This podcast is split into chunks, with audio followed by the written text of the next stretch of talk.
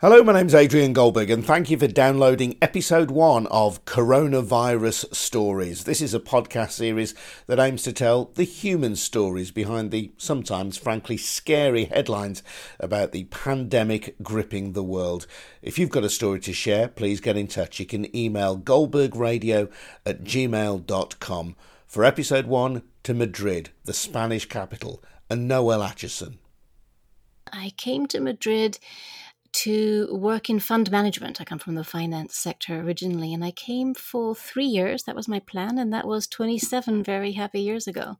I fell in love with Madrid, I fell in love with the Madrileño, and the rest, as they say, is history. I don't work in fund management anymore. I left that when my first son was born. I then set up one of the first e commerce companies in Spain back in the year 2000, which is dinosaur years for Spain, seriously. There were five of us at the time, I think. Uh, Spain's like behind everywhere else, which is an advantage sometimes. You can get inspiration from other areas. I sold that company in 2013, decided to spend a bit of time reading to try and get my brain working again because burnout, total burnout. And I'm interested in finance, I'm interested in technology. So I kept hearing about this thing called Bitcoin. And then I started reading about what Bitcoin was. I watched a video online, I got goosebumps, and I haven't looked back since. I now am director of research for Coindesk, which is the leading media resource for cryptocurrency and blockchain related news in the sector. Reading a blog that you wrote about your confinement, you said you've got some Spanish heritage as well, I think. I don't. I married a Spaniard. I married a Spaniard with international experience. My husband was born in Southampton, of all places, and has actually lived. First person I'd met that lived in more countries than I had. But he's Spanish. He's very Spanish, and our kids are Spanish, and we're proud to be Spanish. And I'm contemplating getting a Spanish passport as well and uh, proud to be here as far as I'm concerned. I never thought I'd find anywhere I wanted to stay. I love moving, I love change. I've done it all my life, but I just fell in love with Madrid. It's such a wonderful city to live in, not just because of the architecture, not just because of the blue, blue, blue sky, and not just because of the warmth and humanity of the people, but because of the chaos and the noise and the imperfections and the overreactions sometimes, but the deep level of community that I've never seen anywhere else. Wow, that's an impressive testimony. But I guess that sense of community and the the splendor of the place uh, coming under challenge at the moment because of coronavirus. Just tell us how it's impacted upon you and your fellow Madrileños. It was a stunning. I got to be honest, it was totally stunning. We knew that there were problems coming. I was supposed to fly to London to speak at a conference on mm, beginning of March. And I ended up backing out two days before I was due to fly out, which I hated doing. You have no idea how much I hated doing that because it was going to be a good event and I was going to see a lot of people I hadn't seen for a while. But back then, I started seeing that Madrid had maybe 200 confirmed cases, but that was more than the entire UK put together. I thought, this, something's happening here. It doesn't seem right. I wasn't worried about myself. I'm young. Well, no, I'm, okay, I'm not young. I, I, young-ish. I'm definitely healthy. But I was worried about other people being worried about me being there because Madrid was starting to be mentioned as a, as a place with rapid growth. It was 200. It was nothing compared to what we have now. And when I saw that Israel had blocked any passengers from Spain, that's when I thought, I, I just can't. I, it's not fair to the other attendees if I go. So I'm very, very relieved that I backed out. It was a hard decision to make, but the right one in retrospect. So you didn't want to be a, a carrier, an accidental carrier of, of? Absolutely. Absolutely. And even if I wasn't, again, I'm feeling well. I know that's not an indicative necessarily, but I didn't want anyone to be nervous that I might be. It might make other people uncomfortable. And there's always that fear and that doubt. And from what had happened, started happening in Madrid, I could see this starting to happen in the UK as well. We all have a sort of normalcy bias. We all think, nah, this is nothing really. Things will be fine until suddenly they're not. But that's because we have this normalcy bias, which we actually kind of need to get through the day, right? But um, it was in the end a wise decision because things accelerated that weekend. I mean, Spain didn't start to talk about lockdown even until quite a few days later, but man, did it happen fast. The number of reported cases in Madrid started accelerating exponentially. The number of reported cases in Spain, the same. London started to have some upticks, although fewer. And it I think the numbers just speak for themselves. We were today, I'll give you some numbers. Today, we blew past, I think we're past 11,000 now. We're the fourth largest. Uh, we have the fourth largest number of confirmed cases in the world. We blew past South Korea. And I was talking to somebody earlier today who has the symptoms but they're not severe. I mean, he's got the fever, he's got the aches, he's got the cough, but he's not getting tested in Madrid because they're not severe, which makes sense. Let's say there's tests for the severe cases, right? And he was talking to one of the health officials, which says that the number of conf- of number of reported cases, not confirmed cases because of lack of testing, the number of reported cases is actually above twenty thousand. So that also casts doubts on the other figures that we're seeing from the other centres. But it doesn't actually really matter. What's important here is just this speed of the escalation.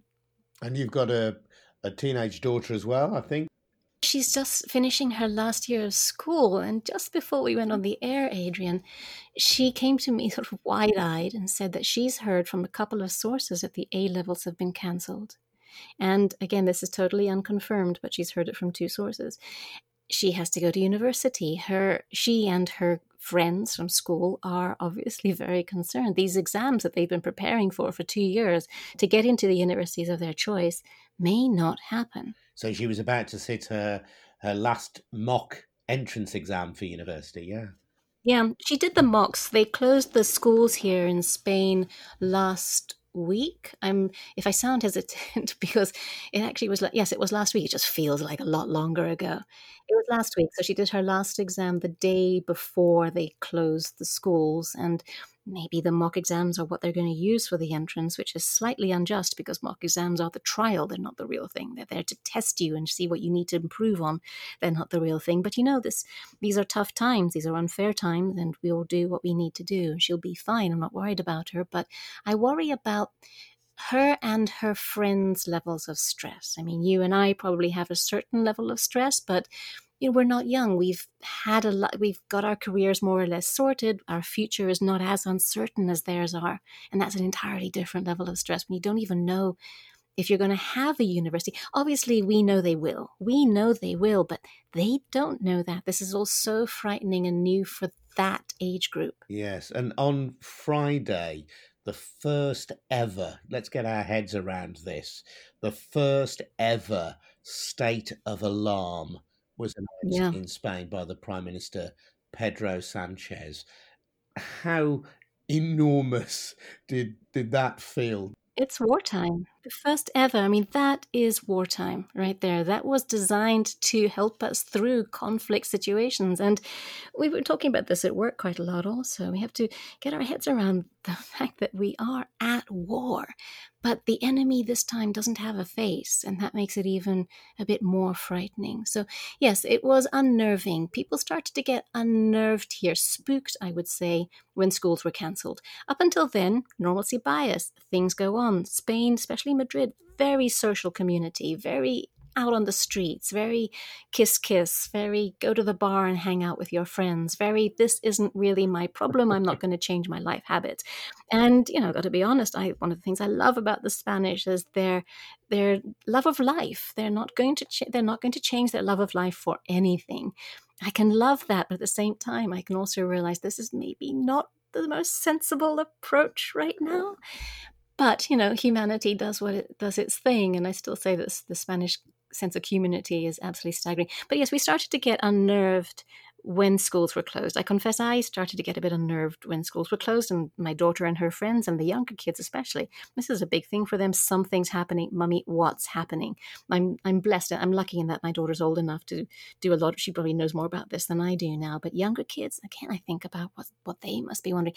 Anyway, we got unnerved then. We started to get even more unnerved when word started trickling down, rumors started filtering that Madrid had asked the national government to lock down Madrid, and the national government had said no. We were hearing this on the Thursday. So schools closed on the Wednesday. We're hearing this on the Thursday. And then on Friday, we realized that yes, we're in a state of alarm. This is a national emergency. And then on Saturday, national lockdown. And that is staggering. It's actually so staggering that it's taken some time for the Spanish to understand. We look I look out the window and the first couple of days you would see people out for a walk, you'd see kids on their scooters and you're thinking, what are they doing? But what they're doing is muscle memory. What they're doing is what the Spanish do, as in work you know, life. We got to go out and live. We're not going to let something like this get in our way. And what does that lockdown actually mean then in practice? It means that you are not allowed out except for certain circumstances. Those circumstances include going to the supermarket. Those circumstances include going to the pharmacy, the obviously the doctor if you need to, the hospitals, the vets. Vets are open, and you are allowed to walk your dog. You are allowed to go to work if you have to, and you are allowed to go and take care of someone. In other words, if you are a caregiver, then you're allowed to, um, as they say here, desplazar. You're allowed to go out of your house and go to that where you're supposed to be taking care of someone. I forget how you say that in English. And this is at one stage, for some reason, you're also allowed to go to the hairdresser. They eventually, we try to figure out why that is a national right. But anyway, they eventually took that off. That's no longer one of the reasons you're allowed to go out. And to be able to go to work and to be able to go and do something, any of other of those, anything outside of those established reasons, you do need to have some kind of certificate, something that you can get online, but you need to be able to produce a, justifi- um, a justification if you're stopped by the police. And what if you can't? You are fined. You are fined a minimum of 1,500 euros, and it could go as high as 600,000 I think you're really up to something. Wow. I know. This is this is what the national state of alarm does. It gives the police these special powers, and the national the state of alarm overrides the local police force. In other words, the national government now can control the local police forces this is wartime. I mean, this this is what they were to do were we to be in a war. But see, here's the thing also, if we were in a war, the Spanish would still continue going to the bars. They'd still be out on their scooters. I mean, that wouldn't change. There'd be fear, but nothing would get in their in the way of their daily habits, their need to be with each other, the sense of community that they have. Nothing would get in the way of that. But this is everywhere, and it doesn't have a face, and we don't really know what we're fighting against. So this is unnerved. This has unnerved everybody, particularly. Does anybody in Madrid, anybody in Spain say, look, there is an argument here for civil liberties, or is the the scale of what we're up against is it so great that people just say generally, actually, you know what, we accept that we need these restrictions? Both, both. There's definitely both. We are all in this together. We are a community. There's a lot of solidarity, a lot. But at the same time, you know, people will be people and political parties will be political parties, and there are fractures.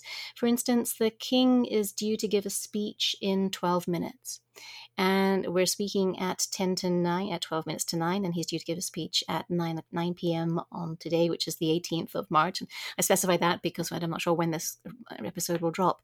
And at the same time a protest has been scheduled. Anyone who is against the monarchies to go to their balcony and window and bang pots and pans and you got to ask yourself really now now's the time you want to do that i mean solidarity surely has to have some value. You can protest, sure, but now? Mm. Uh, one thing I know from my visits to Madrid, which is a city I have a great deal of affection for, is perhaps more than any other city in Europe that I have been to, is the love of partying of Madrileños yes. and uh, yes. evenings not starting which very late by British standards 10 11 o'clock in the evening but people then going on very happily until 4 and 5 a.m incredible Absolutely. joie de vivre in the in the I've been, I've been in traffic jams at 4 in the morning only in Madrid but I mean, so psychologically, this scale yeah. of lockdown, this scale of restriction, it, it, I mean, it, it, it may be coming here to the UK and it's pretty scary in its way. But for people who are as naturally gregarious as the Spanish and as as as so party loving as the Madrileños, this must actually be incredibly difficult psychologically to get your head around. It is, but it is very much so. But, and there's a fascinating but here we find a way, and I, by we, I, I consider myself Spanish in this, we find a way.